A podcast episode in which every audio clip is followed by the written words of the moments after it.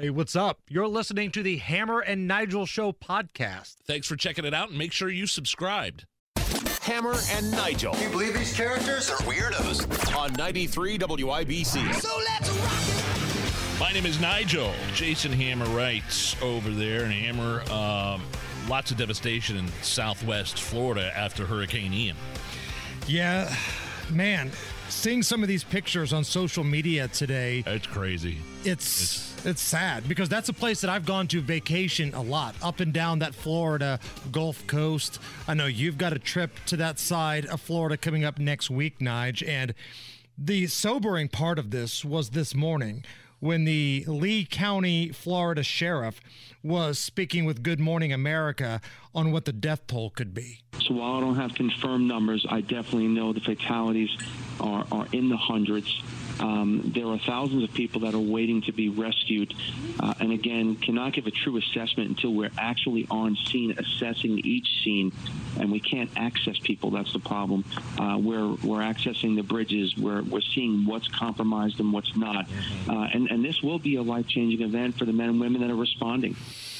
That was on Good Morning America. I, he seemed to. That was again. That was the sheriff, uh, Lee County, Florida. Um, he seemed to um, take a more uh, cautious tone about the possible death toll later in an interview with CNN, saying, "quote I don't know the exact numbers. It's very preliminary. So I pray to God that it's not in the hundreds. Florida's governor, Ron DeSantis, was asked about that number on an interview that he did on Fox. Well, I, I, think there's a potential for significant fatalities. I think that was based on an estimate of the people that were calling in from areas that were suffering severe flooding, and they looked at the number and thinking whether uh, those folks were ended up being able to survive that. We just don't know. Obviously, there's rescue attempts uh, that are being made. I mean, I can tell you if you look at some of those communities in kind of the northern part of Lee County and part of Charlotte's that are in some of the rivers and inlets and harbors, you know, they had massive, massive Oh, yeah. flooding. I mean, it wasn't just a couple feet. I mean, they had five, six feet of flooding. So that is clearly a life threatening situation. But I think it's too soon to put any type of numbers on that. And those numbers, you know, uh, certainly have not been confirmed at this point. And it's my hope that some of those folks called in um, are going to be able to be rescued uh, today if they haven't already. Yeah, let's pray for sure. Uh, FEMA, the Federal Emergency Management Agency, also said, "quote We have a few reports of some fatalities. Uh, we know from the sheriff and from some of our other reports that they expect the number to go up." So, what we know right now 2.5 million folks without power in Southwest Florida. Man. That was at 3 million um, early this morning. So, 500,000 have had their power restored already, which is amazing that those first responders and the power crew, yeah. they're able to get things going that quickly. Some but- of some of which are from Indiana. Yeah, Task Force One has made their way down, uh, but I'm seeing tons of photos of downed power lines, deep standing water, uprooted trees. Fort Myers Beach. Fort Myers Beach seems to have taken the brunt of this hurricane. Some of those pictures, it looks like a bomb has gone off. Yeah, Fort Myers, Charlotte County, Marco Island, where I was just at a few few months ago, all had curfews last night. Um, Southwest Florida has been devastated for sure.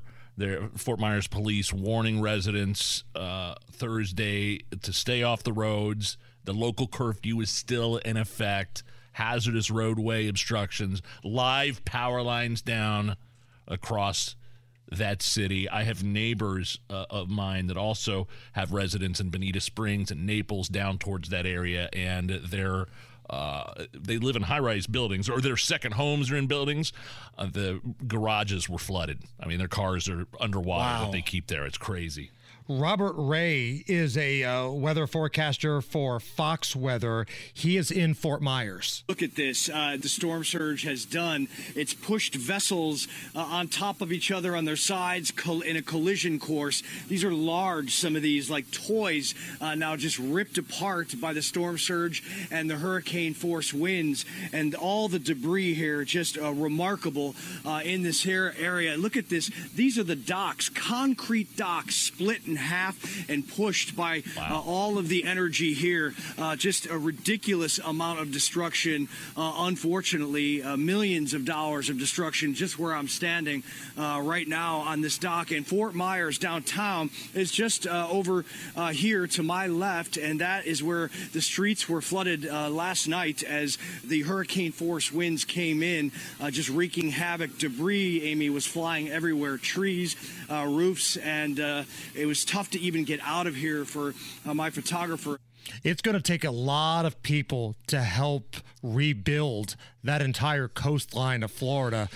Uh, they've done it before. They could do it again. Unfortunately, you live down in that area. It's so beautiful. I've been down there several times, and that's it. it you know, these these things are rare, but man, when they happen, it just seems like it is. It's too overwhelming and too. I I mean, the uh, word apocalyptic comes to mind. Uh, we had our friend on the air yesterday, uh, my buddy Marco, who is radio personality. He's based out of Florida now, calling from Tampa. He decided to stick it out. He and his family. He's got a rather large family down in Tampa. Um, just an update from him. It seemed it seems like you know places like Miami Dade kind of escaped the. Uh, the hurricane, Tampa St. Pete area kind of escaped the hurricane. So I asked him how he was this morning. He said they never lost power where he was at in, in, in Tampa, although his next door neighbor uh, their giant tree fell down uh, in their yard. So some places uh, it missed and they got lucky. Other places, Southwest Florida, Marco Island, Fort Myers, Charlotte County, uh, really, really devastating. Rescue operations have been underway since about 1 a.m. last night. Once that eye started to make its way through Florida, the rescue operations began immediately. Once again, here's Florida's Governor Ron DeSantis. I want to thank the 26 states that have sent us support, uh, including Tennessee, Virginia, Montana, New York, Colorado, Indiana, New Jersey, and Georgia. I just spoke with Kay Ivey from Alabama, uh, and she's uh, supporting uh, sending uh, some Black Hawk helicopters down to help. Uh, Governor Bill Lee in Tennessee fast tracked a request that we had from Tennessee. We appreciate that. I was also able to speak with John Bell Edwards from Louisiana. They've helped us. We said, hey, we've got a lot of experience in hurricanes recently, so these guys are good. Ask us. We want to send more. And so we really appreciate uh, that consideration. So now, keeping our eye on this storm as it makes its way through the state of Florida, it's going out to the Atlantic. And now the coastline of South Carolina has hurricane warnings in place because this storm could spin back and it's expected to make landfall in Charleston, South Carolina Friday morning could be a category one at that point, substantially uh, substantially diminished, but still, that's a category one hurricane. That's how strong this thing was. It went through the state, went out to the ocean, and now it's Yeah, spinning back, and it's still a cat one. Did you see the the? Did we talk about this on the air yesterday? The Florida reporter. I think she's in. Actually, I think she's in Manatee County, where I'm. Uh, uh, I think I'm going next week. I'm not sure. She, she was. She had put on um, a condom on her microphone while she was re- broadcasting live in the hurricane. Did you see, did you see this? She did this not because she was trying to make some sort of, you know, political point or some sort of stance on, you know, reproductive rights. She didn't want her microphone to get wet. So she thought, you know what? What better way to protect my it. gear than by using a condom on the microphone? Now, it was bizarre because she's talking about really serious stuff. Sure. But she's holding this mic up and you see the little tip The reservoir tip, right, Sure. of the Yeah. condom on top. She did a video on social media to address uh, what became a viral moment. A lot of people are asking, what is on my microphone? It is what you think it is. It's a condom. It helps protect the gear. We can't get these mics wind. There's a lot of rain, so we got to do what we got to do, and that is put a condom on the microphone. This hurricane report brought to you by Trojan Magnum. this is an endorsement and opportunity waiting to happen for her. Right? I mean, a Exactly. spokes. I mean, she could quit her job and become a spokesman. Now, most reporters that I've seen have like Ziploc baggies over the mic Sure, or yeah, something like that. I've never seen the condom on the mic. It makes sense. I wonder if she's kind of gal that just carries a few on her just to have around in case, or she had to make that purchase specifically for their their job duties. you know what I mean? Did anybody bring the Ziploc baggies? I got this, guys. And now I got a condom. Now I got a rubber. Got We're a Jimmy good. hat. As Clark Griswold once said, eat my rubber. All right. And we're back. The Hammer and Nigel Show. 93 WIBC. Oh, Hammer and our producer Megamondo arguing off the air. we could get into it here if you want. Uh, Aaron Judge has uh, written his name alongside Roger Maris in baseball's record books. Hammer. Here is the Yankees player. Big swing last night. And the 3 2. Drill deep to left field. This could be it. See ya. He's done it. Number 61. He's been chasing history, and now he makes it. He and Roger Maris are tied with 61 home runs, the most anybody has ever hit in a single season in American League history. What do you think, man? So that ties the American League record with Roger Maris. It's not the single season record for Major League Baseball because that fell into the laps of Mark McGwire, Sammy Sosa, and Barry Bonds during the steroid era. So basically, those dudes were coming up to the plate with syringes sticking out of their anus, swinging it for the uh, bleachers every time, put up video game numbers. Yeah. The only substances we know that Roger Maris put into his body were cigarettes and booze. So there's a lot of purists, and I think I kind of fall in this category that recognize Aaron Judge and Roger Maris sitting as the single season home run leaders without any sort of drama or asterisk next to their name. Are there uh, so, but, but McGwire and Bonds and Sosa, all those guys are still in the record books, right? They haven't completely wiped them off, wiped them out of existence. 100% in the record books, and they all played in the National League. So that's why this is the American League record that Maris has set. But Mondo thinks there's no difference between Barry Bonds going up there like his second to last season with his ginormous head that didn't used to be there. Sammy Sosa, he used to be this real skinny, you know, guy that came up with the Jheri curl. Next thing you know, he looks like the Incredible Hulk. All of those numbers are equal to you, right? Yes, because they're still in the record books. Once those numbers get wiped away, which they never will. So as long as they're there in the record books, those are the home run kings. with asterisks. no, there's But- there's no asterisks. I know, but I mean, it's But they're also implied. not in It's the Hall of. Fame. Not being in the Hall of Fame is the biggest asterisk you can have. Right. Right. Who, who cares about the Hall of Fame? The numbers don't lie. Who cares about the Hall of Fame? Those numbers will last a lifetime. If the MLB really well, of course they'll last a I think lifetime. They were juiced out of their minds. If the MLB really wanted to make a statement, they would erase all of Bonds, McGwire, and Sosa's home runs. That would really, really make you think, oh my God, the MLB's legit. The Hall of Fame.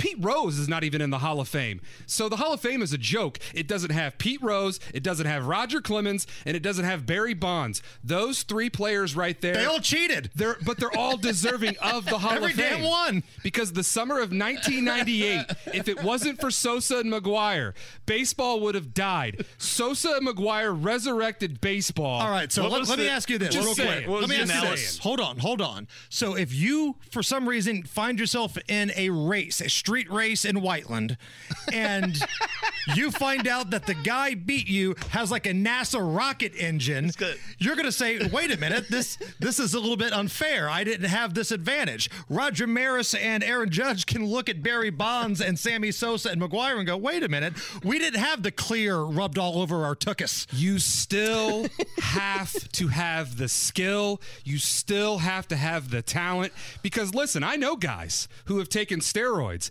and it didn't help their athletic that doesn't ability surprise me at all. They sucked. so the fact that yeah, What about that argument, Hammer? Is that it still takes uh, quite a, a skill and a precise uh precision to hit a 95 mile an hour ball down the middle of the plate, and, uh, Sure. put it outside. Absolutely. uh, Hitting a of the baseball is the hardest thing in sport. But this is why like baseball fans hate Barry Bonds because he was good before the juice. He didn't need to do it. Oh, but he was such an insecure a-hole. He didn't want people saying Ken Griffey Jr. was better than he was. So he started taking the clear, getting the injections. Next thing you know, he's got a head that looks like a drive-in movie and he's hitting home run balls about 500 feet. I guarantee you that Aaron Judge is taking some sort of oh, pre-workout. God's Oh, you can guarantee I it. guarantee you, that- there's, Okay. no, there's no way he's Dr. going in. Mondo over here, who doesn't wear sleeves, can guarantee the health condition of another player. There's Can no can way he's going me? into Can it. you assess my health by just just by looking at me, Sanjay? You have heart disease. I have heart disease. Oh, Sanjay Gupta over here passing out diagnosis. But I guarantee you that Aaron Judge does take some sort of pre workout, so he's not all natural like people are portraying him to be. That's a pretty Pre- big accusation. Pre-workout. I don't even know what that means. Substantially different than getting busted for human growth hormones. Sure, sure, absolutely. Okay, all right, that's fine. Uh, the other story in this game was that there was this auction house that said they're going to pay big bucks, millions of bucks, for the tying home run and the record-breaking home run from Aaron Judge. So this home run last night, it was like a line drive laser just over the bullpen in the outfield. He hit it pretty hard. Just a screaming line drive. There was a guy, and he brought his glove to the ballpark. He reaches out. The ball hits his glove and it bounces into the bullpen. He does not make the catch, and that ultimately could be worth $2 million. Oh yeah. Yeah, that's rough. So what did somebody did a baseball player grab it and probably give it back to Aaron Judge or something? Yeah, I think it was somebody in the bullpen that just picked it up and, you know, they gave it, you know, to Aaron. And I think Aaron Judge gave it to his mom. Yeah, I am I gave it to his mom. Yeah. Oh my gosh.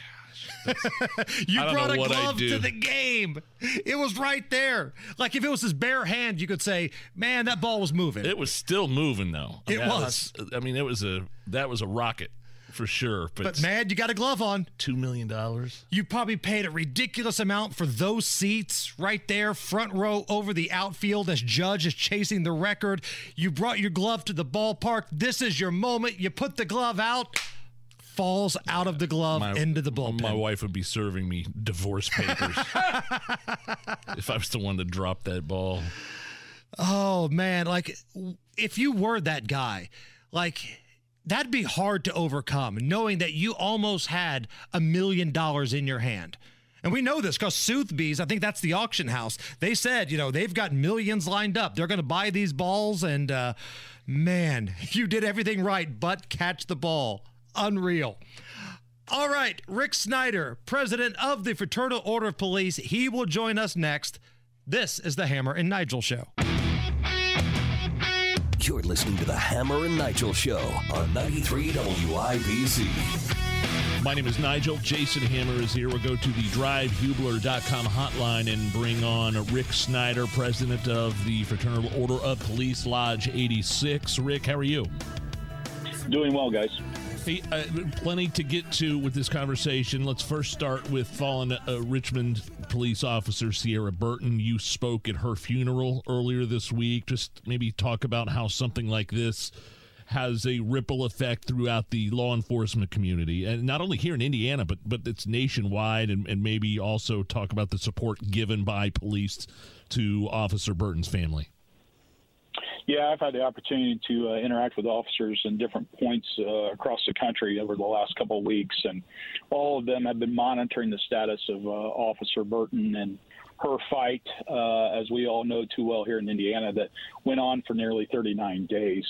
Uh, it's obviously a tragedy, uh, but our, our FOP critical incident team was able to mobilize as as soon as Seara uh, made the transition in life, and uh, we were able to be there and walk alongside her family. It was a great honor to be able to uh, speak at her funeral. Uh, we were able, through my role with the National FOP Chaplaincy, to uh, provide the opening, closing prayers, and also the graveside uh, prayer during that ceremony and those honors. So. Um, it's uh, devastating. I think one of the key things that's important to note is a key topic of discussion amongst officers at that funeral remains and continues to be this possibly being another example where we have a revolving door incident of a repeat violent offender who was out and possibly uh, shouldn't have been had they been held accountable for prior bad acts. And so that uh, discussion and those concerns continue within our Indiana law enforcement community, but also across this country. Rick, before we get into that revolving door that we talk about so often here on this program, uh, one more thing on the Officer Burton funeral. When you speak at these events, and unfortunately there have been way too many of them, um, do you get nervous? I mean, you are the top of the food chain in the FOP in Indiana. Most people view you as this, you know, tough, hard-nosed guy, but it's only human nature to be concerned about the speech you're going to deliver with so many eyeballs on you and knowing what is at stake here. Well, I think the best way to describe it is an overwhelming sense of being humbled. Um, Humbled because of what is occurring, uh, the sacrifice that has been made. And quite honestly, guys, in the role with the chaplaincy, it's uh, overwhelmingly uh, humbling um, when you know that you are providing uh, words of not just encouragement, but words from God Himself uh, to help comfort the family, the fellow officers, but also to play a critical role in laying our sister to rest. Um, alongside other heroes at the Heroes of Public Safety Memorial. Um, so I think the, the biggest thing to remember is just the honors that are due for the officer and their family. Uh, and also how many officers we have laid to rest there at Crown Hill Cemetery from all over the state. And it just reminds us that uh, what officers are willing to risk day in and day out uh, throughout our community. And uh, it just really. Uh, it just really reminds you how remarkable our folks are. Rick, what kind of support do uh, police um, do they offer the family of the fallen officers, and not only uh, not only the family, but um, also fellow officers that that worked with Officer Burton in terms of just support, psychological, emotional support? Is there uh, a physical, monetary type of thing that, that is available? What I, am just just curious is Yeah. to the kind of examples that you could offer. Well, the the Fraternal Order of Police has worked very hard over many decades to ensure that uh, appropriate levels of survivor benefits are available for families of fallen officers, and those will be made available uh, to the Burton family, and rightfully so. For the fellow officers, uh, they do have mental and emotional wellness uh, opportunities that are, are available to them for ongoing uh, counseling needs, uh, just to be able to talk to somebody. Remember, not only did we have an officer that was shot and ultimately killed by this incident, but we had other officers who were shot at and then also witnessed that incident. So it's a, a traumatic event, and uh, we have a lot of good support that is available for those officers. Our key component is this to never let them walk alone, that being the officers and the families involved. Uh, but remember, guys, th- this doesn't just go away, and it doesn't go away with the end of this funeral. You have long, lifelong, lasting impacts that will continue on throughout that the, the Richmond Police Department, but really throughout law enforcement throughout our state. Rick Snyder is our guest. He is the president of the Fraternal Order of Police, Lodge 86, here in Indy. Uh, Rick, there was a story that I was reading about today. These two individuals that went on this robbery spree on the south side, southeast side, a lot of Walmart stores, things like that. Uh, they were arrested, basically caught in the act. They are taken into custody. Strong armed robbery. Strong I mean, armed robbery. And the same day, they're back out on the streets. One of them only pays 700 plus dollars to get out. That's right. From the reporting that we received from Fox 59, which again, kudos to them because they stay on these topics in real time cases. Uh, but uh, Jesse Wells over there was able to identify that this was a male and a female that man were and a woman, arrested as yeah. Suspects in these. And again, guys, this is on the far south side, exactly in the corridor that we had been talking about for over a year now, of where crime and violence was moving to toward Greenwood, Johnson County. We've seen it play out. These are multiple robberies these, that they were suspected in. Uh, they were actually arrested, according to police reports, literally caught red-handed in the middle of one of these robberies. They're taken into custody. They're taken to the adult process, well, the new jail uh, for processing. And within hours, guys, uh, both are released. The male was released on a $750 bond for robbery. Now, again, remember, guys, we were told uh, we are only doing low cash bonds for non-violent felonies. Remember that whole discussion? Oh, sure. And again, we've pointed out time and time again all these violent crimes that get low bonds. This is robbery of all things, and it equates to a $750 bond. Suspects out in just mere hours. And this is a question that I ask How does that enhance public safety? Furthermore, what does that tell the victim in this robbery about the value of their life in the eyes of the Marion County court system, but specifically our Marion County prosecutor? Because here's what we know, guys, and we've learned time and time again from our courts what they're up against and the cards they're having to play is that our Marion County prosecutor is not staffing the arrestee processing uh, system over the weekends. Guys, they keep bankers' hours. They go home on Friday evening like everybody else, and the criminals uh, re- with criminal histories, uh, uh, with new allegations of crimes that are being arrested over the weekend. There's no one there to formally process their formal charges, and the courts oftentimes are forced to let them out on low or no bonds uh, because the prosecutor's office isn't getting their work done. And so then later you'll see then charges are formally filed by the prosecutor's office on Monday or Tuesday or Wednesday when they catch up from their weekend backlog. Guys, that isn't a way to do system in a major city in our country. I don't know that many other cities do business that way. It was not done that way prior to this prosecutor, but for whatever reason, he has made the decision to pull those prosecutors out of there, just like he made the decision to pull prosecutors out of neighborhood prosecutions, pulling them off the districts where they can be a conduit to the to the residents on each of our IMPD districts. Uh, he's removed that. It makes no sense. There's no logic to it. And what I said to Fox 59, they didn't play it last night, but when you ask these questions, guys, go ask Ryan Mears why he's not doing that job.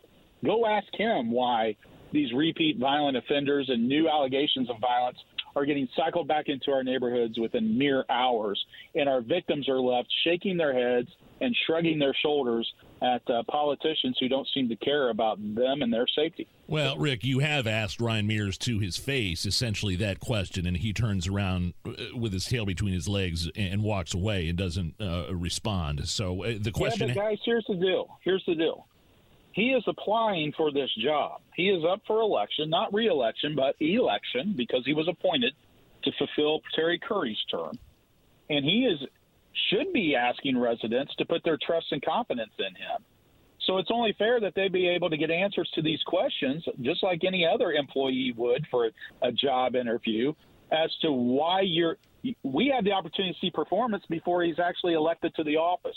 Why is he not doing these things that are his responsibility as a representative of the state, as the Marion County prosecutor?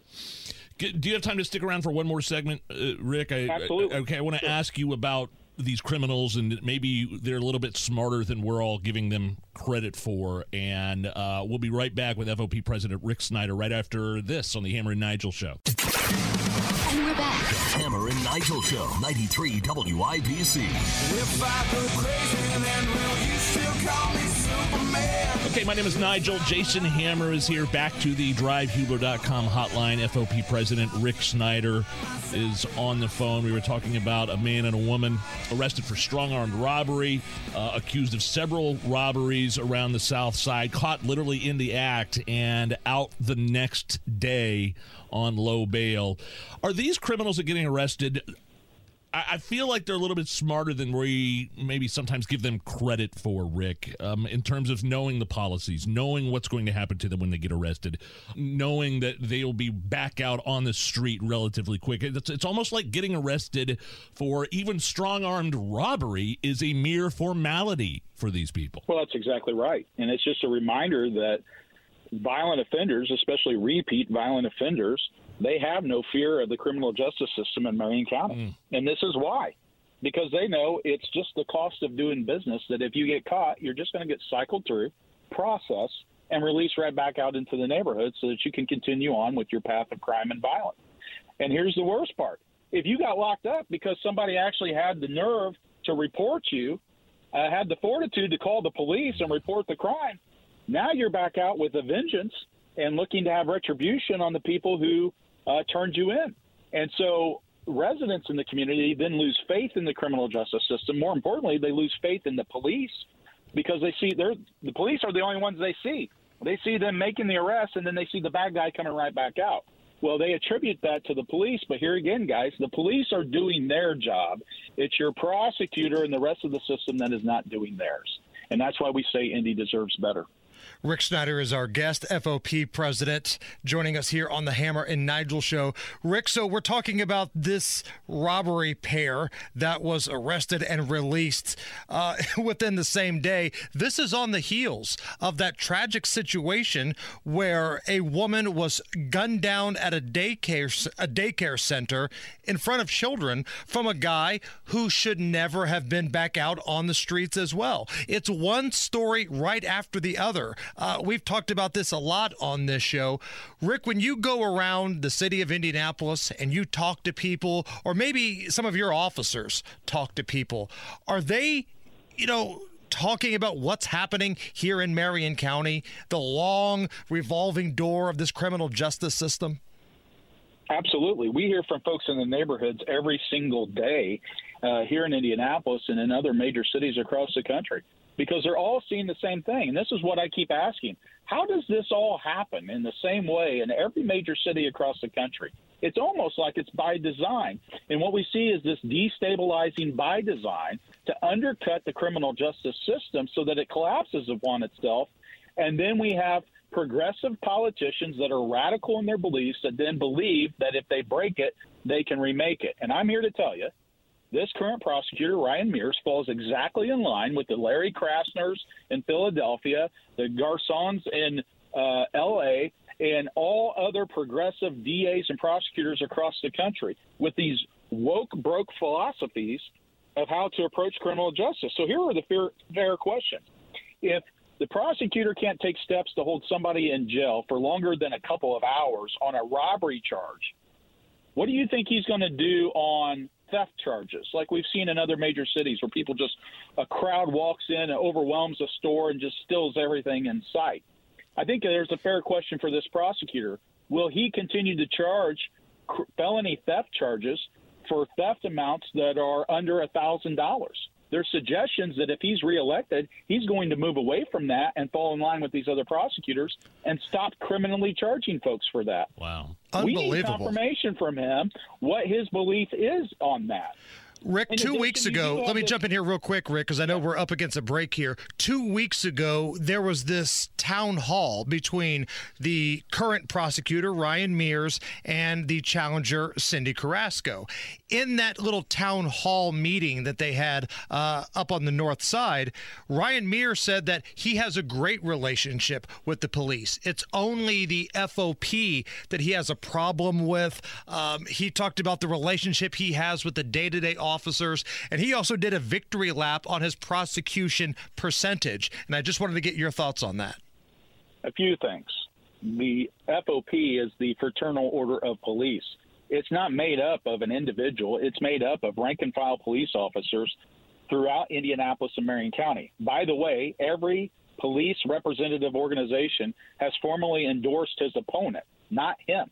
Every single one of them in the city of Indianapolis and throughout Marion County. Um, on top of that, uh, related to his uh, his success rate with prosecutions, he himself told us a year ago that his uh, conviction rate would be artificially inflated because they have so few trials that are occurring, and it will necessitate more sweetheart plea deals to siphon through the backlog of cases that we're facing 37,000 plus criminal trials that are still awaiting uh, their opportunity to go to court. So it's all a sham. I think it's it's more of the same from Ryan Mears, who shrugs, points, runs away, um, and tries to obfuscate from the real facts. And that's why we say facts matter. That's why cops are for Carrasco.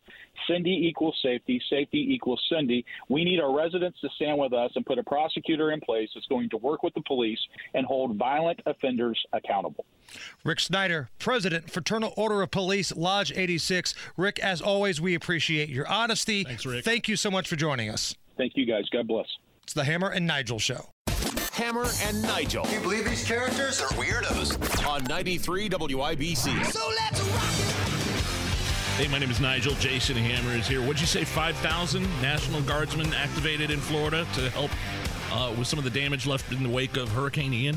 Correct. What you're saying? 5,000. Wow. Rescue missions have been going on since about 1 a.m. last night after Hurricane Ian made its way onto the shore as a Cat 4. Now it's made its way pretty much through Florida back out to the Atlantic, where you're not out of the clear yet. Forecasters are now saying the hurricane will be a Cat 1 when it lands in Charleston, South Carolina, tomorrow, uh, sometime in the morning. So just because it's made its way through Florida does not mean people are out of the woods just yet. Now, earlier today, the Lee County Sheriff, Lee County in Florida, jumped on Good Morning America on ABC and had a pretty grim outlook on how many fatalities he was expecting to see. So while I don't have confirmed numbers, I definitely know the fatalities are, are in the hundreds.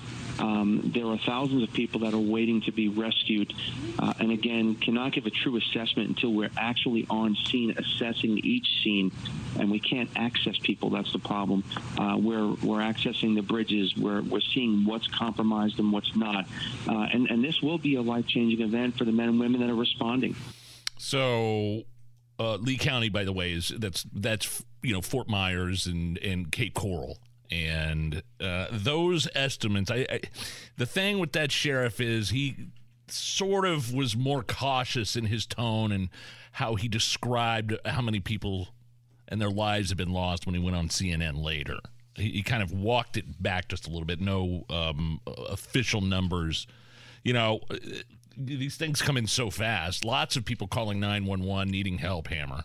Right. And again, I'm amazed at the amount of things they've been able to do already. This storm made its way through last night. It was a slow moving storm. And the amount of people without power last night were around 3 million. Now it's 2.5 million. And I know it doesn't sound like it's that much when you're talking about that many people without power, but 500,000 people had their power restored the same night that a Cat 4 hurricane went through. I think that's impressive. It is, but the specific areas that were severely affected look awful. It looks like a bomb went off. Fort, Myers, Myers Beach. got rocked. The pier destroyed. You see boats that have just crashed into inland homes, Yeah. like boats on top of boats. You're right. It looks like a war zone.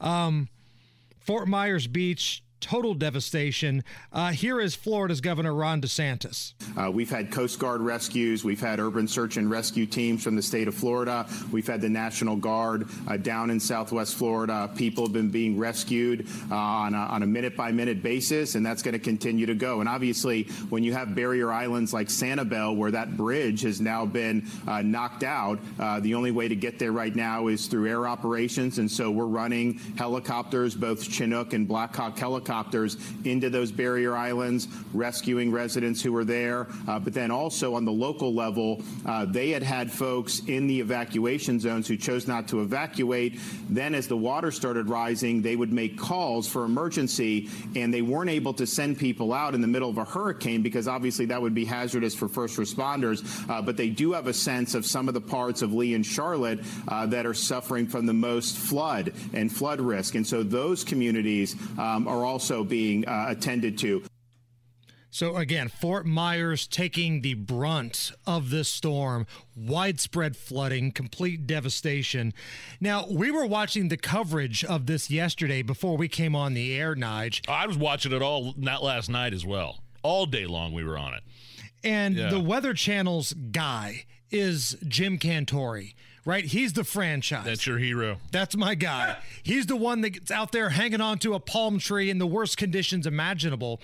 At one point yesterday, he was reporting on the conditions and he's hanging onto a stop sign. He's got a batting helmet on, and a tree branch comes by and hits Nails him. him. Just came flying by. All right, you know what? I think I'm just gonna come in here for a second. Jim, you all right? I'm all right. I'm fine. I'm fine. I just you just can't stand up. I'm watching it right now. No, at the at the time when he got hit with that tree branch, he wasn't holding on to anything. He was in the middle of the street. I don't know how he could stand up straight. I'm surprised he didn't. That didn't knock him off his butt, knock him onto his his rear end. That's when he walked over and started. All right, maybe I better hang on to something here. I just got nailed by this giant branch. And he, the, the, the, he is wearing a bat. That's a literal batter, batting helmet. It's right, not- like a baseball Yeah. batting helmet. And now you see why. I mean, tree branches are hitting him. I think he decided to finally pack it up and go inside once a stop sign was like blowing down Yeah. the street. Now you get hit by that thing. Oh yeah. That's trouble. Right. So he decided to pack it up at that point. Uh, another story that we had yesterday, still more fallout today, was Joe Biden at this hunger event asking where dead Indiana Congresswoman Jackie Walorski was. And so many of you know so much about this as well, and you're committed. And I want to thank all of you here for including bipartisan elected officials like Representative Governor, Senator Braun, Senator Booker, Representative Jackie. Are you here? Where's Jackie? I didn't think she was, she was going to be here to help make this. Yeah, So Jackie died in a car crash in August So with two cringe, man. aides of Oh, hers. so immediately the White House went into damage control mode, and Karine Jean Pierre, Oh, yeah, there she it had is. the misfortune of having to stand there and try to make sense of what Joe Biden just did. Final one. What happened in the hunger event today? The president appeared to look around the room uh, for an audience member, a member of Congress who passed away last month. He seemed to indicate she might be in the room. What, So- what happened there? So the president was, uh, as you all know, you guys were watching uh, today's event, a very important event on uh, food insecurity. The president was naming uh, the congressional champions on this issue and was acknowledging her incredible work. He had uh, he had already uh, planned to welcome the congresswoman's family to the White House on Friday. There will be a, a bill signing in her honor this coming Friday. So of course she was on his mind. She was of top of mind for the president. He uh, looks very much looks forward to discussing her remarkable legacy of public service with them when he sees her family this coming Friday. He said, Jackie, are you here? Where's Jackie? She must not be here. No, I totally understand. I just I just explained she was on top of mind. that, does, that explanation doesn't suffice. And does she least. sound a little snarky and arrogant right there? Like Karine Jean Pierre was actually bothered and she couldn't believe you were asking that question. But then something crazy happened. You know, at the end of the uh, movie The Grinch or the cartoon The Grinch, where his heart grows three times that day and he ends up saving Christmas? Sure. The White House press briefing room with all of those liberal reporters that will do anything and everything to make Donald Trump look bad and lift up the Democratic Party, they actually turned on Karine Jean Pierre yesterday. It wasn't just, you know, Doocy of Fox. Right. Take a listen to this. There's a whole room full of people telling Karine Jean Pierre as she sits there with this ridiculous look on her face that these answers are not good enough. Okay, go ahead. Go ahead. Go ahead. Kareem, These moments of confusion are happening with the constituents. Excuse me, Americans are watching this and are having concerns. What do you say to that? This is a legitimate question. We need to have some answers. At the end of the year. And she just sits there, like just almost rolling her eyes. She's just sitting there at the podium.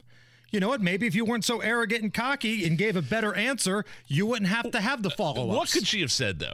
I'm trying to think, and like maybe if she just said, "Yeah, I think he got confused. The the teleprompter wasn't right, and uh, you, you know, like, uh, yeah, the old man's got a couple marbles loose." Just not be saying honest. it like that. I'm not not being flip like Right. that. But what if she said, "Yeah, I think he got sort of confused, and uh, that's not what he meant." Next question.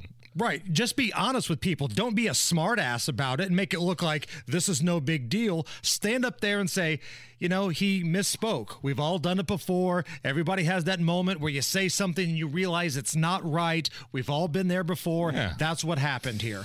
That's all she had to say. But instead, she had to act like Miss Billy Badass. And I'm sorry, the president who clearly has absolutely no issues at all, wink, wink. Uh, no, of course not. Did you hear the excuse Whoopi Goldberg gave? On, I missed it. on the View. Here's here's a, a, a Whoopi on the View. You know, my gosh, come on. You can't go after him for, you know, not giving aid to Florida or not tackling the infrastructure. and He's giving aid to Ukraine. So you can't go after him for that. But you can go after him for forgetting that someone has passed. I mean, and she passed last month, not like a 100 years ago. Yeah. Okay?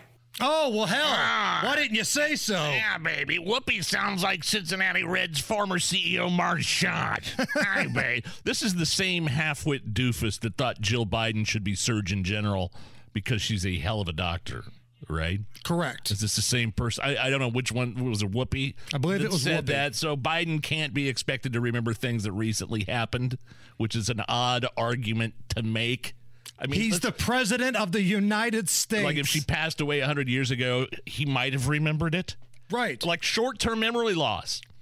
Uh, one of the early symptoms of dementia, by the way. I can't You remember. know, Eh, you know, you What- know, what's the cartoon character Mondo that I think she sounds like? I'm always watching you, Wazowski. Right, Monsters, Monsters, Inc. Thank you you. know, It sounds like it sounds like Mark Patrick doing an impression of Marge Schott Right. back in the day. Oh my goodness, that's our president.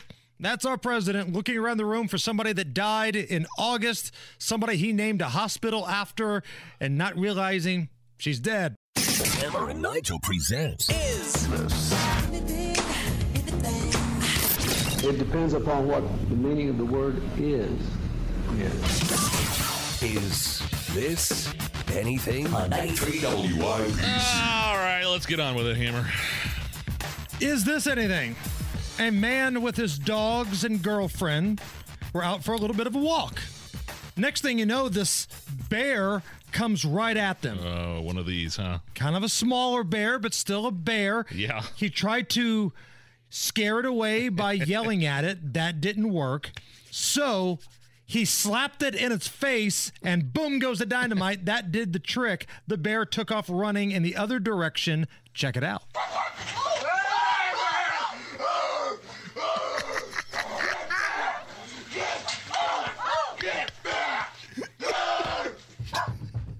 I'm so excited because we get to play great moments in Shooing Away Bears history now. Yeah!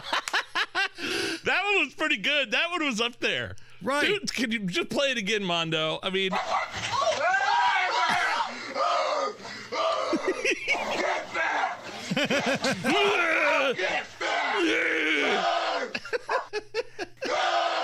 And what have I always told you?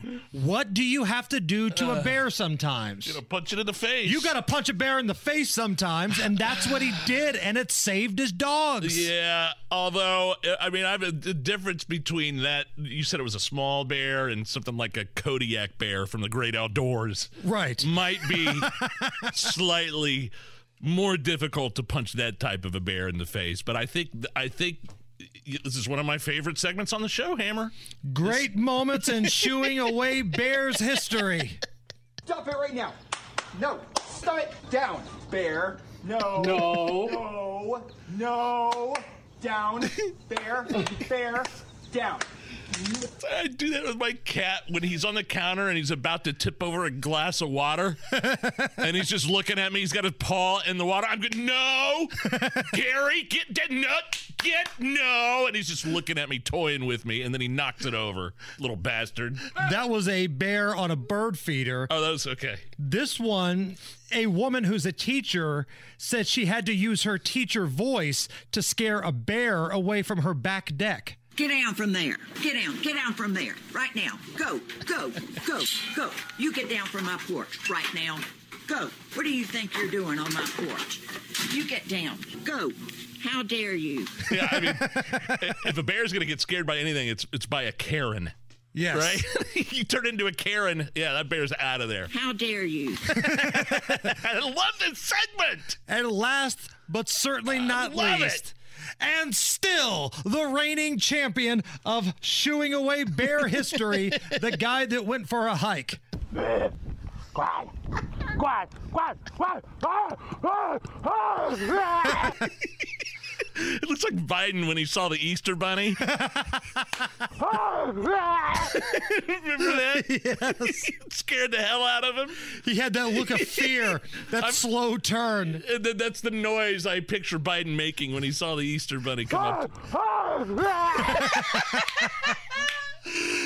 Great moments yeah! and shooing away bears history. Oh, my favorite segment on the show. Is this anything?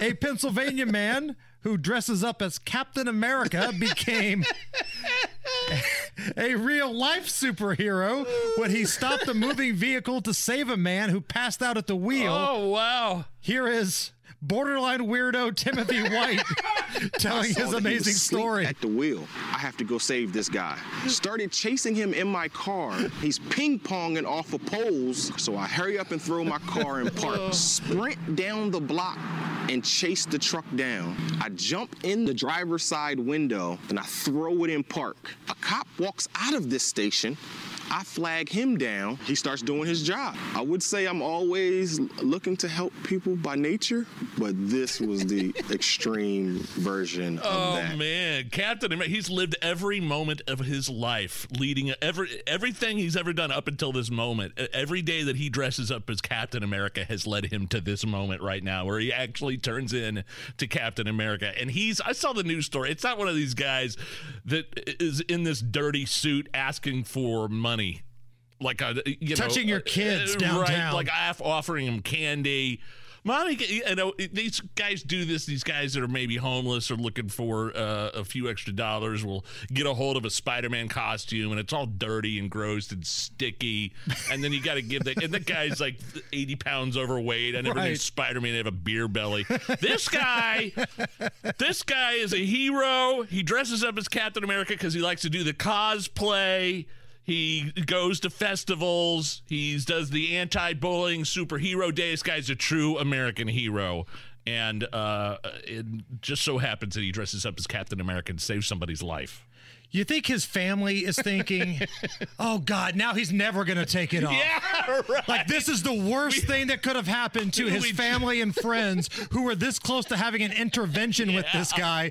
You're not Captain America. Take it off. Can- cancel the intervention. He just saved some guy's life. Just let him keep let him on go. doing it. It's the Hammer and Nigel show. And we're back. Hammer and Nigel Show, 93 WIBC.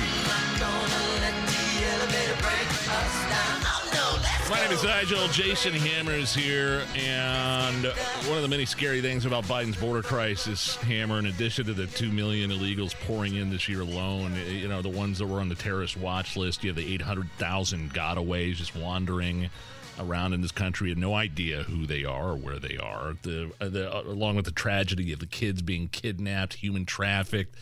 Uh, and then there's the human toll, uh, the death toll of these migrants risking life and limb because of the lure of sanctuary cities and the Biden's lax border policies. All that is awful.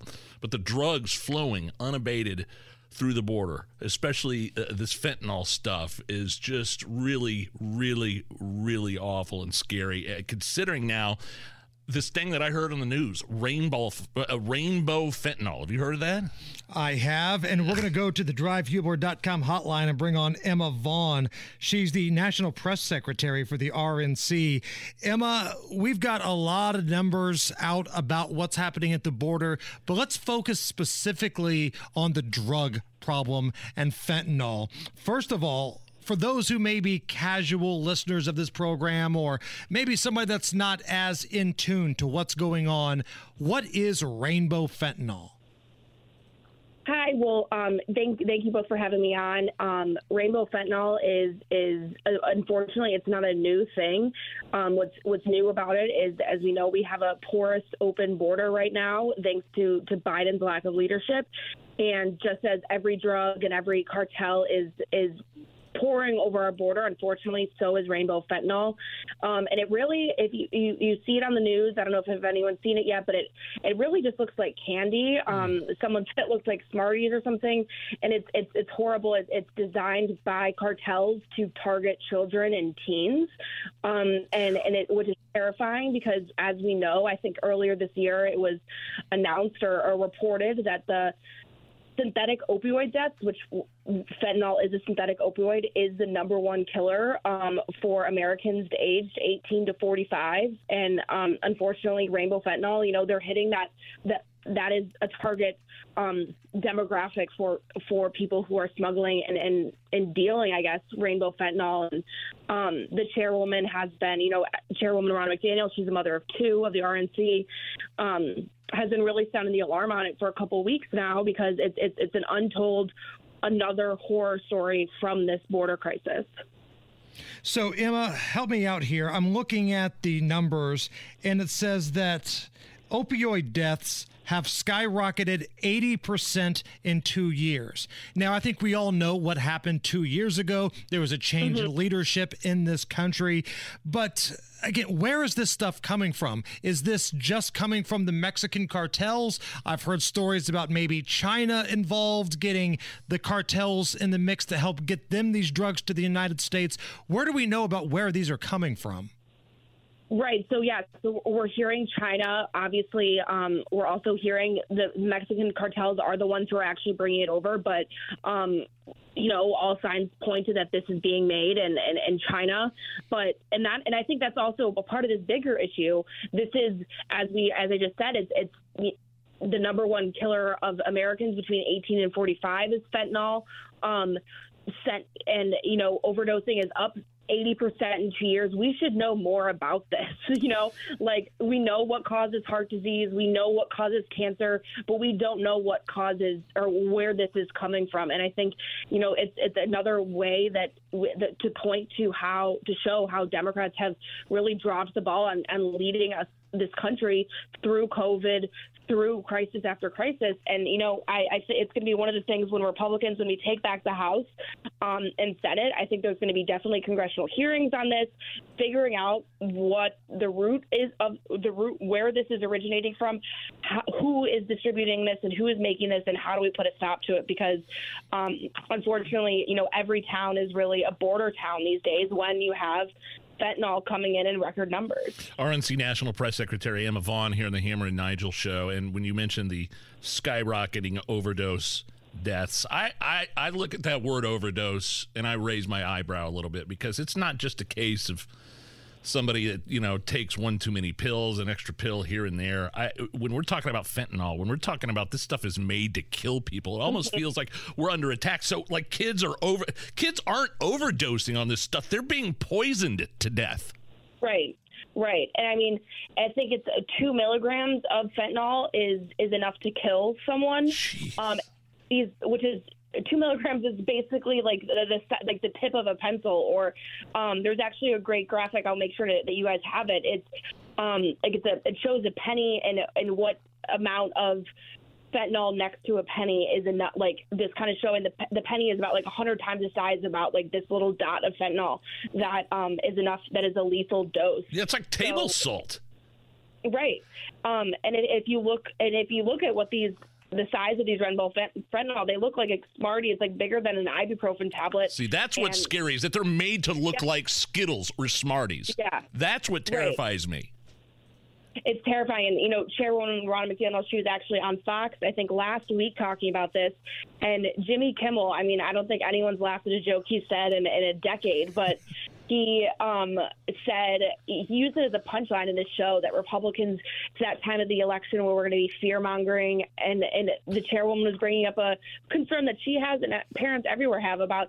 I mean, it, about Halloween candy and what you never know what yes. what's going to what what kind of Halloween candy your kids are going to get or or what's going to show up in their basket or pillowcase or whatever they're using nowadays. But um, and and Jimmy Kimmel, you know, just made a punchline out of it, and it, it's horrible. This is not it's a horrible issue to be talking about, and it's and it's it's inhumane to, to make a joke or make light of this. I mean, I think everyone has their own personal story about a family or friend or loved one um, being affected by this opioid crisis, and fentanyl is just it even more extreme. Emma Vaughn is our guest. She's the National Press Secretary of the RNC. And we focus on the pills. You know, we've been spending our time talking about the pills now that they're designed to look like candy or sweet mm-hmm. tarts or whatever. But it also can come across in different forms of powder. Is that right? Yeah, I believe so. I think, like, I know there's been like you I, like it can be also distributed as powder. I mean, obviously this rainbow fentanyl is the one that we know is targeting kids and teens. Um, but yeah, I think a lot of this overdosing. I mean, I think it's what happens is, is someone who's already addicted to heroin or or a different type of drug and it's whatever they're using, which is obviously horrible that they're even using in the first place, is laced with fentanyl. Um, and that is what is causing these overdosing overdoses and deaths. Um, it, I don't think anyone is really knowingly or, or, or choosing to do this. Um, again, it's just going back, to finding out the root cause, how to, to stop I think we all know we need to close our border and, and secure um, and to secure ourselves, but you know, figuring out how to put an end to the production and distribution of this.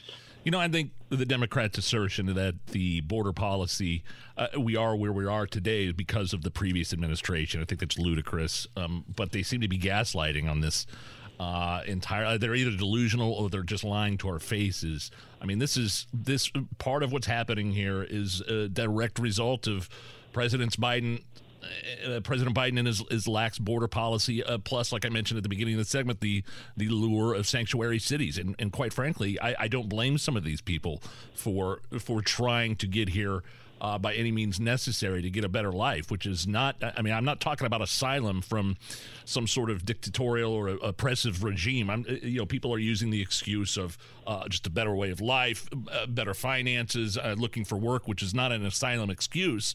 But this is a direct result of Biden's policies and not the result of the previous administration.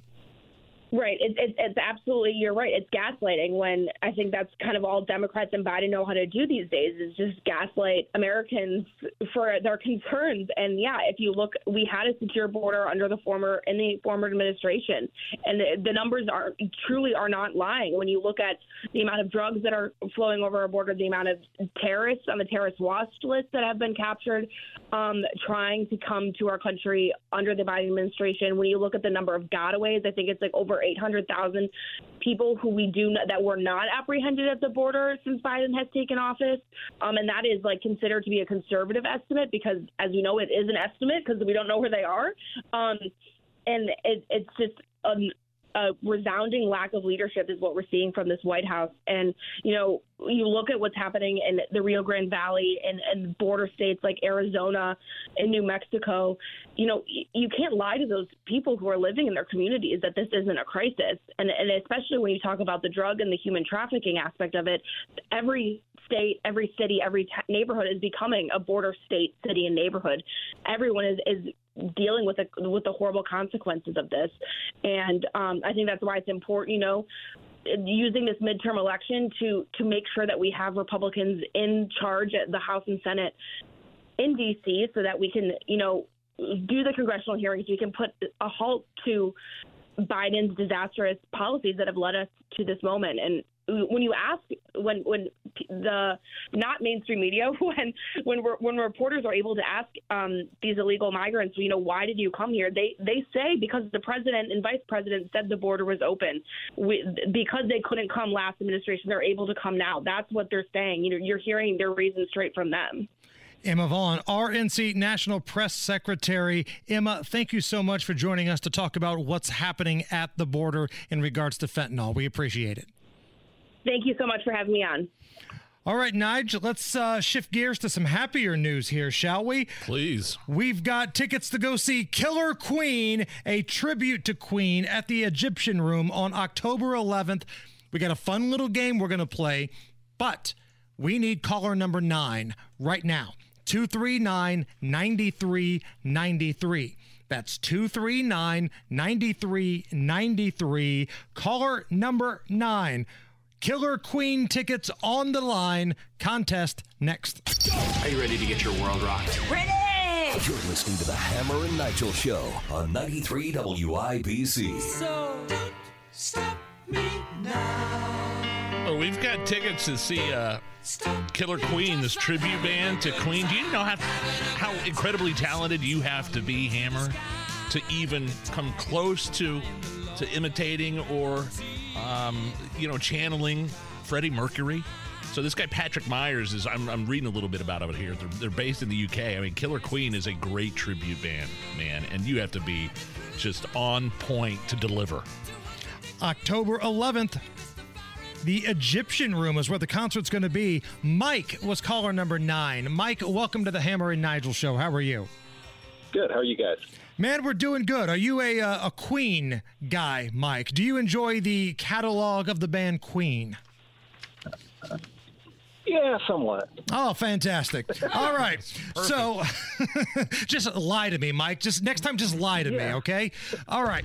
So here's what we're going to do we're going to play a little game called Killer Queen or Adam Levine, and this is how it's going to work. I'm going to read you something. It will either be song lyrics from the band Queen or one of the leaked direct messages that Adam Levine sent to someone who wasn't his wife. you get two out of three correct. We're going to give you tickets to go see your favorite band, Killer Queen, okay? Sounds good. Okay. Number one. Oh, you gonna take me home tonight? oh, down beside that red firelight. Oh, you gonna let it all hang out? Fat bottom girls, you make the rocking world go round. Killer Queen or Adam Levine? I'm going to say Killer Queen. Killer Queen. All right, one down, one to go. Could have been Adam Levine. Right. Number two, watching your butt jiggle on that table will permanently scar me. I'd do anything for it. I'd buy it a steak dinner and whisper sweet nothings into it. Killer Queen or Adam Levine? I'm going to go Adam Levine. Yeah! Uh, of course. Conversely, that could have been a lyric from Freddie Mercury and Queen. I was sensing a theme here between the two songs. I'd buy it a steak dinner and whisper sweet nothings into it. All right. Uh, Mike, stay on the line. TK Dub will take care of you. Uh, you got yourself a couple tickets to go see the big show on October 11th. Tickets on sale for the Egyptian Room Killer Queen. Did Adam Levine really supposedly send that in a text message or that social was a media? direct message. He slid into the DMs. Uh, the word "but" was another word, so I kind of took a little change of that. But watching your blank jiggle on that table will permanently scar me. I'd do anything for it. I'd buy it a steak dinner and whisper sweet nothings into it. That's very Ron Burgundy-ish. I'd buy it a steak dinner, or maybe Champ from uh, Anchorman, if I had to. If I had to choose, it's a little Ron at the beginning. Yeah. I mean, that thing is good. That is one breathtaking Heine. I want to be on you. Um, so we heard a little bit of Queen's "We Will Rock You." Yes. Mondo, could I hear a little bit of Jim Irsay's? Well, I say we end with, with this and you guys can follow me. yes, sir. Yes, sir. Hold on. we will, we will rock you.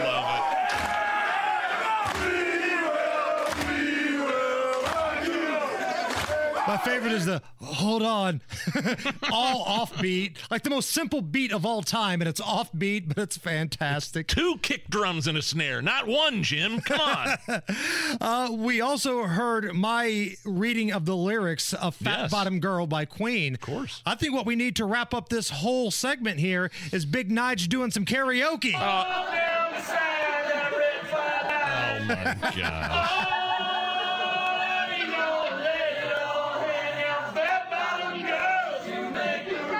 When was Really? this? Really? It's a couple years ago, right? Uh, I was at a work function, actually. Top stories Oh, coming up next. Okay.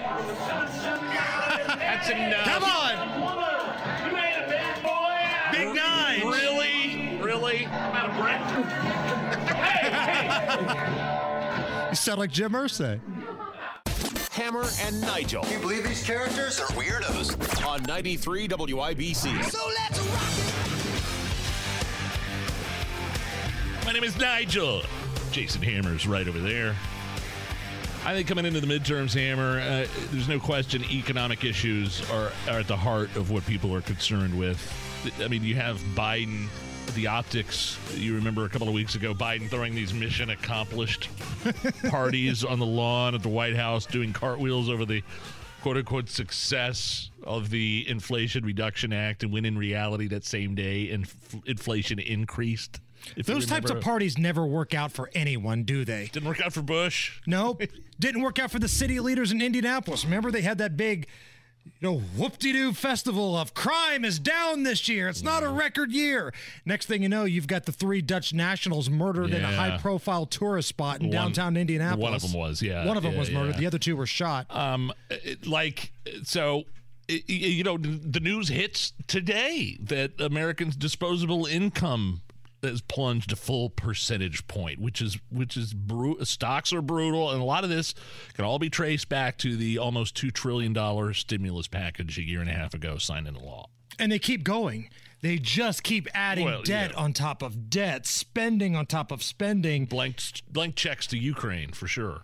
Even Obama's staff members are looking at Joe Biden going, What the hell are you doing? Like, I get the impression the Obama administration is trying to give the old Heisman Trophy stiff arm and distance themselves. Yeah, themselves he don't want anything to do with this. Yeah. in any possible way from Joe Biden. And here's an example former Obama economist Larry Summers speaking at an event on the inflation situation. We basically had inflation under control for 40 years, despite the fact that the price of oil fluctuated, despite the fact that there were all kinds of uh, supply shocks. Um, we lost the thread, uh, along with many other countries, um, about a year and a half ago with massively expansionary policies relative to the size of the GDP gap. The fiscal stimulus was five times as large as it had been during the financial crisis. I think the Democrats. There you go. Uh, That's such a great point. That's Obama's uh, former economist Larry Summers saying, uh, "Yeah, that uh, that uh, 1.9 trillion dollar stimulus. It's what kind of did us in." Everybody's backing away from that, including uh, Obama doesn't want anything to do with that or be associated with that. You hear Biden all the time invoking the name of the great leader Obama, and and meanwhile Obama's like, "Yeah, no, no thanks. I don't want anything to do with this. And it's it's a priority for uh, middle income, uh, lower income American. Everybody really is being affected by this. It's kitchen table issues, man. Again, never forget that it was Barack Obama who tried to talk Joe Biden out of running because one, he would humiliate himself, and two, he didn't want to be associated with him. Now, Joe Biden became the president, he got elected, but very rarely do you see Barack Obama going out carrying the water for Joe Biden. Only once in a while. If those two were as close as Joe Biden thinks they were, wouldn't Barack Obama be going out every single weekend, stumping for the midterms, hyping up Joe Biden? He wants nothing to do with this guy. So, where are we at with this story from Tucson? What happened? Tucson police officers killed a guy Oh, no. after he pointed his gun at the police dog's head. So the authorities were going after this guy. They'd had a warrant for him, and they saw him getting out of his vehicle. So they sick the canine on him, and the dog runs up and it tackles him and it bites him and it brings him to the ground. While the officers are running up, the suspect on the ground reaches for a gun, pulls it up to the dog's head. He's getting ready to blow the dog's head off, and that's when the police officers blew him away.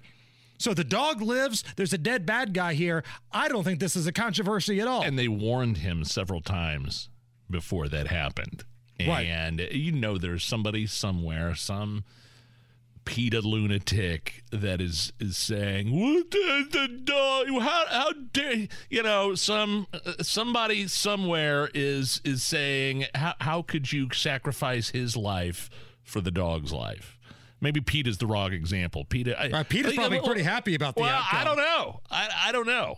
Um, but somebody somewhere, some gun rights advocate, some or, or some somebody somewhere is, is looking at this and, and and blaming the cops and saying uh, his life was was more valuable than the dog's. You should have let him do what he was going to do.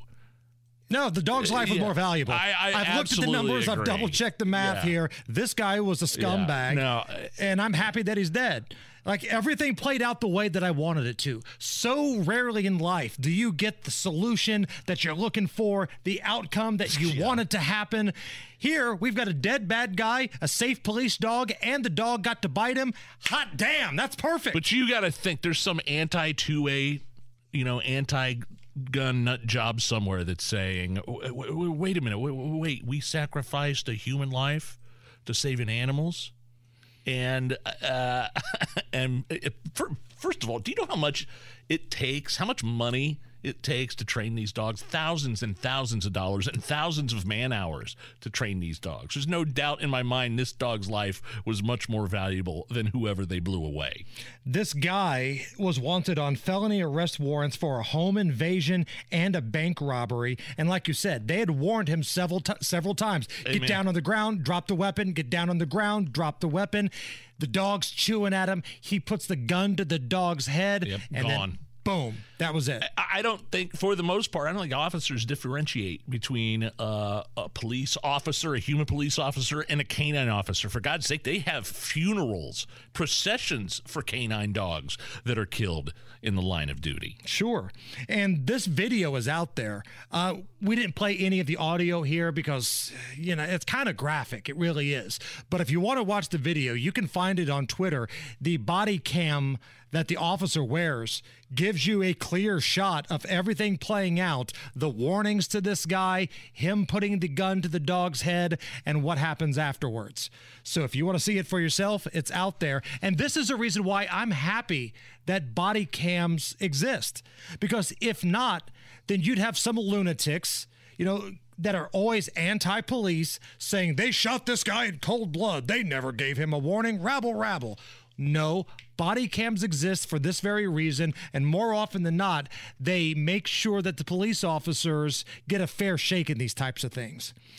Again, we talked about this Jeffrey Dahmer series a couple days ago. Mondo, you've watched the entire thing, and you said it's pretty. Uh, It's a- rough. It's a rough watch. It's graphic, disturbing. Just prepare yourself because Jeffrey Dahmer, evil. I mean, I've seen documentaries on the thing. I don't need to watch a recreation of it. I don't want to put that stuff into my but head. it's getting like a acclaim, right? The guy that plays Jeffrey Dahmer, he's already been nominated for awards and stuff. He should win them all. Evan Peters does a phenomenal job as Jeffrey Dahmer.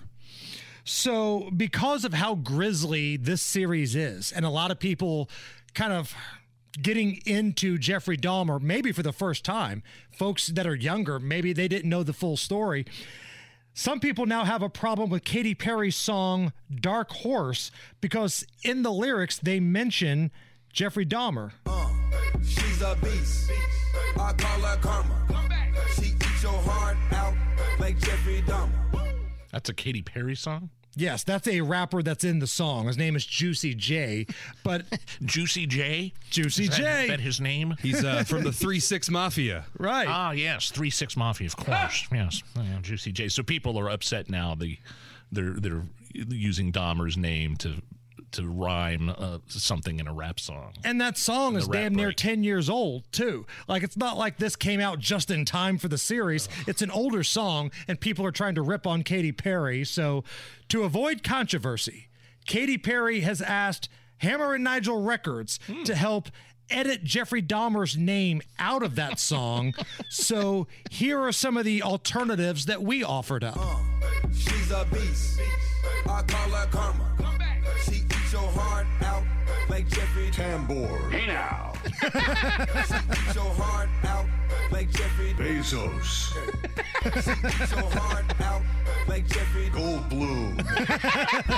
she eats your heart out like Jeffrey Garlin.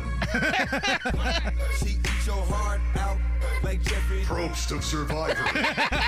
she eats your heart out like Jeffrey Foxworthy. she eats your heart out like Jeffrey Dunham, the guy with the puppets. yeah. Hammer and Nigel Records. Oh, wow. Offering up some suggestions. Jeffrey Goldblum was my personal favorite. You're listening to the Hammer and Nigel Show on 93 WIBC. Wow, Coolio dead at the age of 59. Hammer, do we have a have any signs of, um, of of what happened? Do we know exactly how he died? Why? Police say no drugs, no signs of foul play. Um, I read heart attack somewhere, and now I'm not sure if that's been confirmed or yeah. not, but that's one of the things that's out there. Uh, but he was only 59 years old, and he didn't seem like he was in horrible shape. And again, no booze or signs of foul play, according to the police. Now, the song we came in with right there, Gangsta's Paradise, uh, that was on the Dangerous Minds soundtrack, right? With Michelle Pfeiffer. You remember Yeah, that I movie, right? Oh yeah. I think there's Michelle some Pfeiffer. awards for that song, and that yeah. He won a Grammy, I think, for that. And that was the infamous moment where he and like his you know, bandmate, the real sweaty guy from the video, they're holding their Grammy, and somebody asked him about Weird Al's parody song, Amish Paradise, and Coolio got all butthurt and ticked off about it. Oh, I don't remember that. Yeah. I, isn't uh, I mean, you know, imitation is a serious form of flattery. Now, I would have been fine with it. The years went on. Ultimately, like Weird Al and Coolio became Yeah. I saw a and- picture of them hugging. Right. So yeah, that was that. Gangsta's Paradise won a uh, a Grammy award for Coolio, but he had some other hits too. I think it was 1994. He broke out with "Fantastic Voyage." Oh wow. This hit number three on the Billboard chart, and then you know he had a couple other songs that came out, but the next big hit was "One Two Three Four."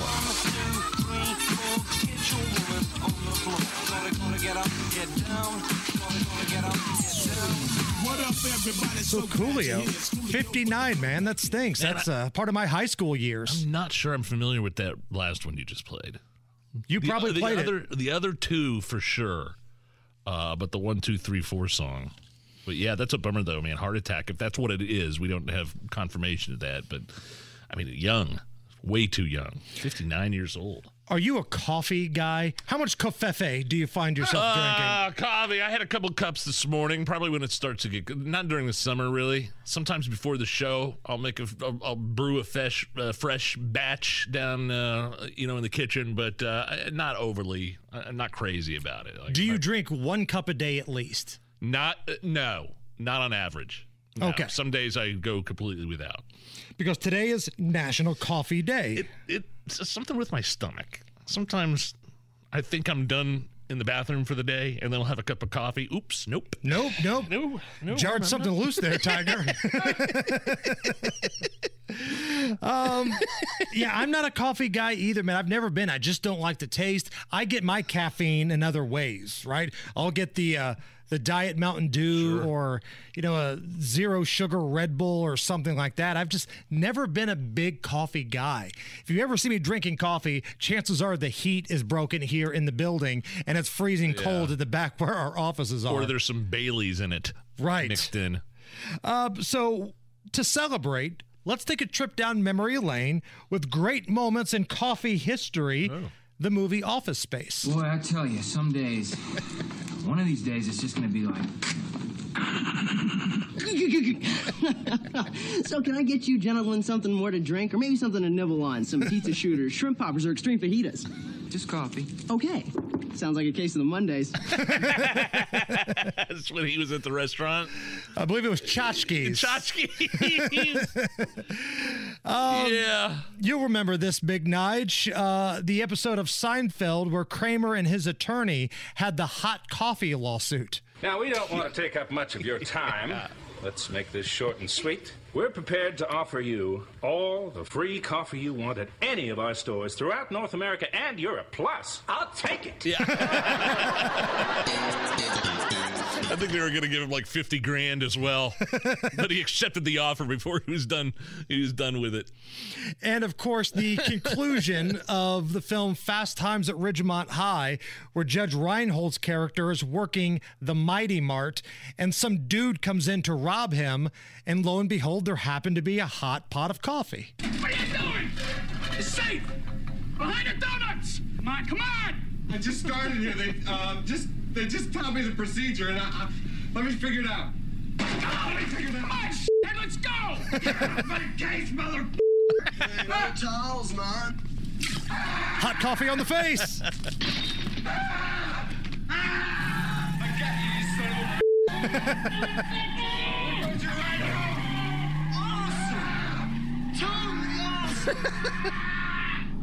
All right, Hal.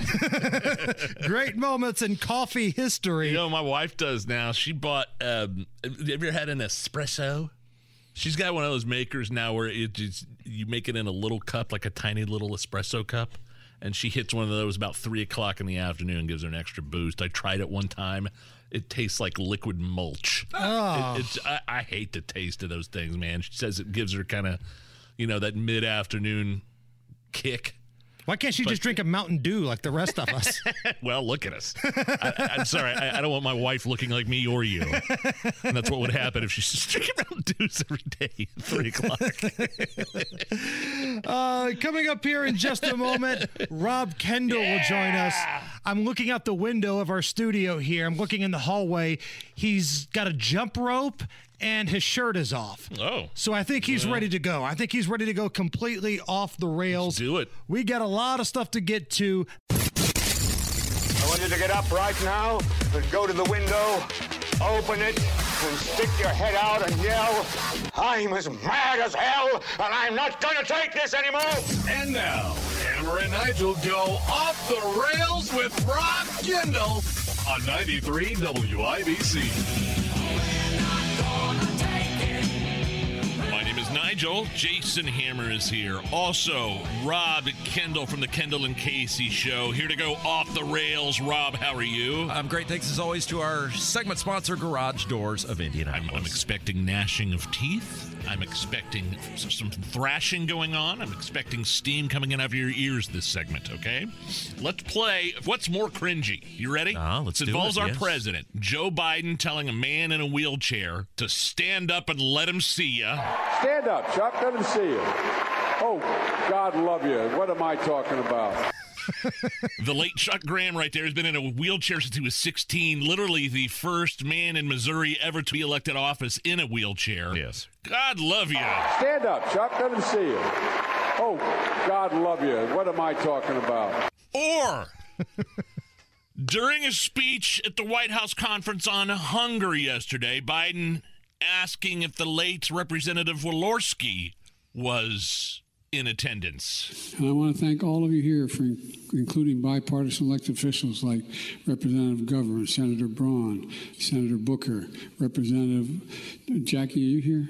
Where's Jackie? I didn't think she was, she was going to be here to help make this. Representative Walorski tragically dying in a, a car accident in August, Rob. More cringy to you, the wheelchair or Walorski? Oh, it's absolutely asking where the dead woman is because the thing with the guy in the wheelchair is Biden clearly had all his faculties about him. He was just Biden, which is an insensitive, uninformed, gaff prone buffoon, which he's been throughout his entire life. That's bad.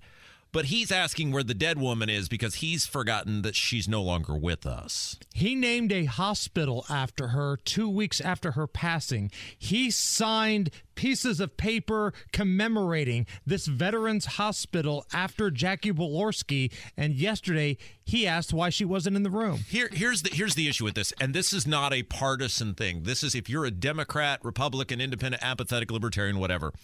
How can you be okay with this? Like, there's plenty of uber liberal people who can run and be president, who know where they're at. I mean, this is the same day where he forgot Vilsack is his ag secretary. He's mumbling incoherently. He's Yeah. he can't get off the stage by himself. I mean, all these things are happening in the same day. This guy has the nuke codes. He's in charge of our military. Look, I don't like Gavin Newsom either, but at least he knows where he's at.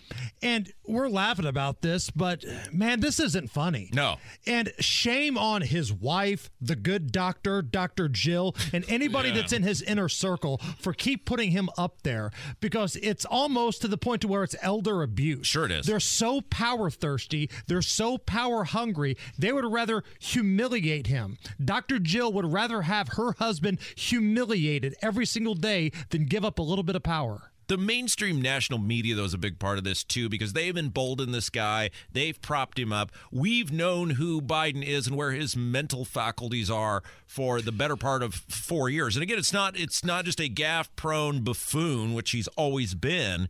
This guy has serious mental issues going on, and the media repeatedly covers him. Karine Jean Pierre, the whole thing was, well, he was on, she was on top of mind. You know what? My grandparents are on top of mind on their birthdays. They, they both would have been 100 years old this year, and on their birthdays they were top of mind. But I didn't go asking where they are. You know- and good for the media Yes. yesterday, Nige. I actually have that. You want me to play that clip, yeah, Hammer? good for them for actually giving her some crap. What happened in the hunger event today? The president appeared to look around the room uh, for an audience member, a member of Congress who passed away last month. He seemed to indicate she might be in the room. What, So- what happened there? So the president w- was, uh, as you all know, you guys were watching uh, today's event, a very important event on uh, food insecurity. The president was naming uh, the congressional champions on this issue and was acknowledging her incredible work. He had uh, he had already uh, planned to welcome the congresswoman's family uh, to the White House on Friday. There will be a, a bill signing in her honor this coming Friday. Uh, so, of course, she was on his mind. She was of top of mind. He said, Jackie, are you here? Where's Jackie? She must not be here.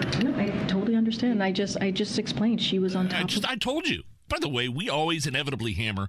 We get crap for questioning the mental fitness of the president. Well, he he has a stammer, he has a stutter, and that's the problem. When for the past four or five years under Trump, they were questioning his mental fitness every day of his life. Sanjay Gupta of CNN, their resident quack, looked at a picture of Donald Trump and said, "Up, oh, he's got heart disease. Hot damn, heart well, disease." Well, and think about it. And Tony was talking about this this morning, and you know I hate giving Tony credit for anything, but he made a good point. The obvious answer is he's an old guy who made a mistake, who was, you know, freewheeling up there and he forgot she'd yes. passed away. It was terribly uh, insensitive and we're terribly sorry and it won't happen again. But they can't give that up because he does this stuff all the time and you can't every time admit, yeah, the guy's lost his marbles. I mean, they're really pinned in here. And Karine Jean Pierre is so bad at her job that instead of just saying, you know, it was a mistake, you know, we've all had, you know, moments where we say something and you realize, wait a minute, what did I just say? That's all you have to do is be honest. But she was snarky and she was a smartass. And to their credit, it wasn't just Peter Doocy in that room no, that was giving they her all crap. Were. They all the press corps was giving her well deserved crap. And that's the first time that I think I've seen a shift in that room, the White House press briefing room, in a long time. I have an update actually oh. for you here, Rob. A member of uh, the Walorski family has commented. Yeah. Her, her brother saying, quote, All I'm saying right now about the president is bless his heart for trying. I just feel sorry for him. I guess if they want to let him get off the hook easy with that, then Okay. Rob Kendall with us. We're going off the rails. Uh, your weekend euchre partner, uh, Senator Todd Young, this guy, known as the the Duke of Spendingburg, the Duke of Spendingburg. I was listening to your show the other day when news came across while you were on the air that he had signed off on another spending bill, yes. and Casey's talking about something. I think she's resetting what's trending, and then off in the background, I hear he did it again. he did it again. That's what I want to hear on this show. this is what I'm waiting for. Well, okay, so, what so is it? Th- this is just it's just the most incredible thing ever. We talk about Karine Jean Pierre gaslighting the country. She should have Todd Young should have a seat up there with her. I mean, this is a guy who, by the time the election rolls around, he has now voted to add over 11 trillion dollars to the national debt in his six years in office. It's like he went in and said, Hey, you guys want to play a game? Let's see how much I can add to the national debt. And it's like, You're a sports bettor, Hammer. Someone took the over at 10 trillion and Todd Young was in on him and he's going to get a huge payout at plus, you know, plus 750 ongoing. I mean, so you're saying Todd Young is the same as the NBA ref Tim Donaghy, who was uh, cooking the games back in the 90s. I mean, this guy and his abuse of the taxpayers and what he, along with Bernie Sanders and Chuck Schumer, and Mazie Hirono and Richard Blumenthal, what all Todd Young and these liberal lunatics have done in terms of the amount of debt that they have added to our nation, which has been a primary driver of inflation. I mean, it is at the point where the Fed chair basically is like, dude, I can't raise rates out of a rece- out, of, out of out of inflation, man, because you guys won't stop spending money.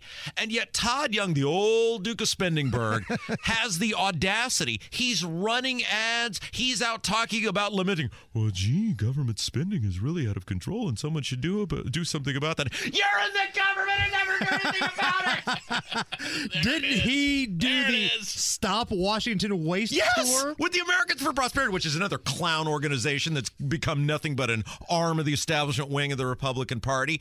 But the point is, so the Republicans have another opportunity. Keep in mind, the Republicans have emboldened the Democrats by rarely, if ever, forcing them to use their their uh, the filibuster proof votes, the reconciliation votes. They could have blocked the Green Dream if they had forced Democrats repeatedly to use reconciliation because you only get so many reconciliations. Mm. Well, what does the Duke of Spendingburg do? He goes and teams up with Schumer and Pelosi and Kamala and Biden on this CHIPS Act in which we give tens of billions of dollars of our money to uber rich corporations. The insider trading chips deal, is that the, one you're talking about? Uh, you can describe it however you want. It's a giant load of crap for the taxpayers.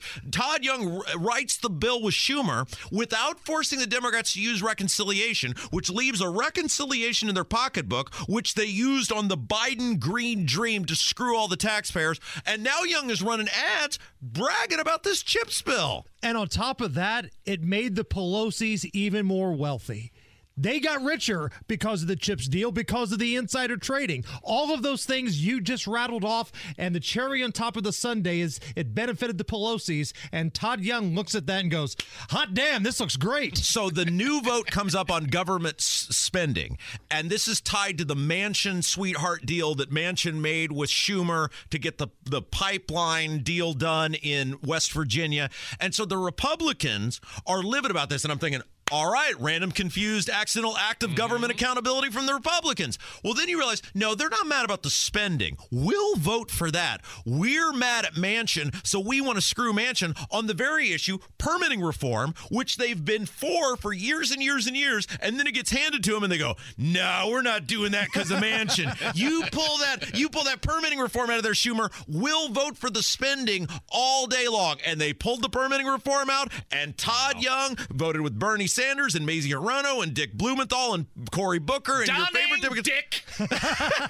but, but here's the thing Todd Young believes, and this is Donang Dick. This is the truth. Todd Young believes that at the end of the day, the vast majority of people are so afraid of the Democrats that they will eat whatever crap he throws at them and that they will not either not vote for him or vote for the libertarian James Sceniak. And he believes he can do whatever the hell he wants and you won't do anything about it. He's a Marine. Did you know that? Rob? No way. Todd Young's a Marine. No way. Hey, you got a couple more minutes, Rob? Uh, sure. Can we Anything take- for you. just take a quick break. We'll be right back. Going off the rails with Rob Kendall here on the Hammer and Nigel Show. All right, we're back with Rob Kendall going off the rails. You hear Pantsuit Patty call Donald Trump Hitler and his followers a bunch of uh, Nazis at a speaking event in Texas last week. Pretty soon, I mean, it's just getting old. She's irrelevant. She doesn't matter. She's obviously not running for president. It's, it's the same old thing over and over and over again. And I, I- I don't think anybody should be surprised by this, especially after Joe Biden and the speech from hell called, uh, you know, 75 million people that voted for Donald Trump uh, extremists and, and extreme MAGA Republicans. And now, you know, everybody that was there at that rally that she was talking about that was holding their hand, a bunch of white men kind of looked like Hitler Youth to me. Yeah, I'm paraphrasing, but that's what she said. And that's what the Democrats think of, of half of the United States. Yeah, I used to say this all the time. I don't know if you guys know, but I was once a very successful elected official. Yeah. You've mentioned that. Did you know Nigel worked at X103?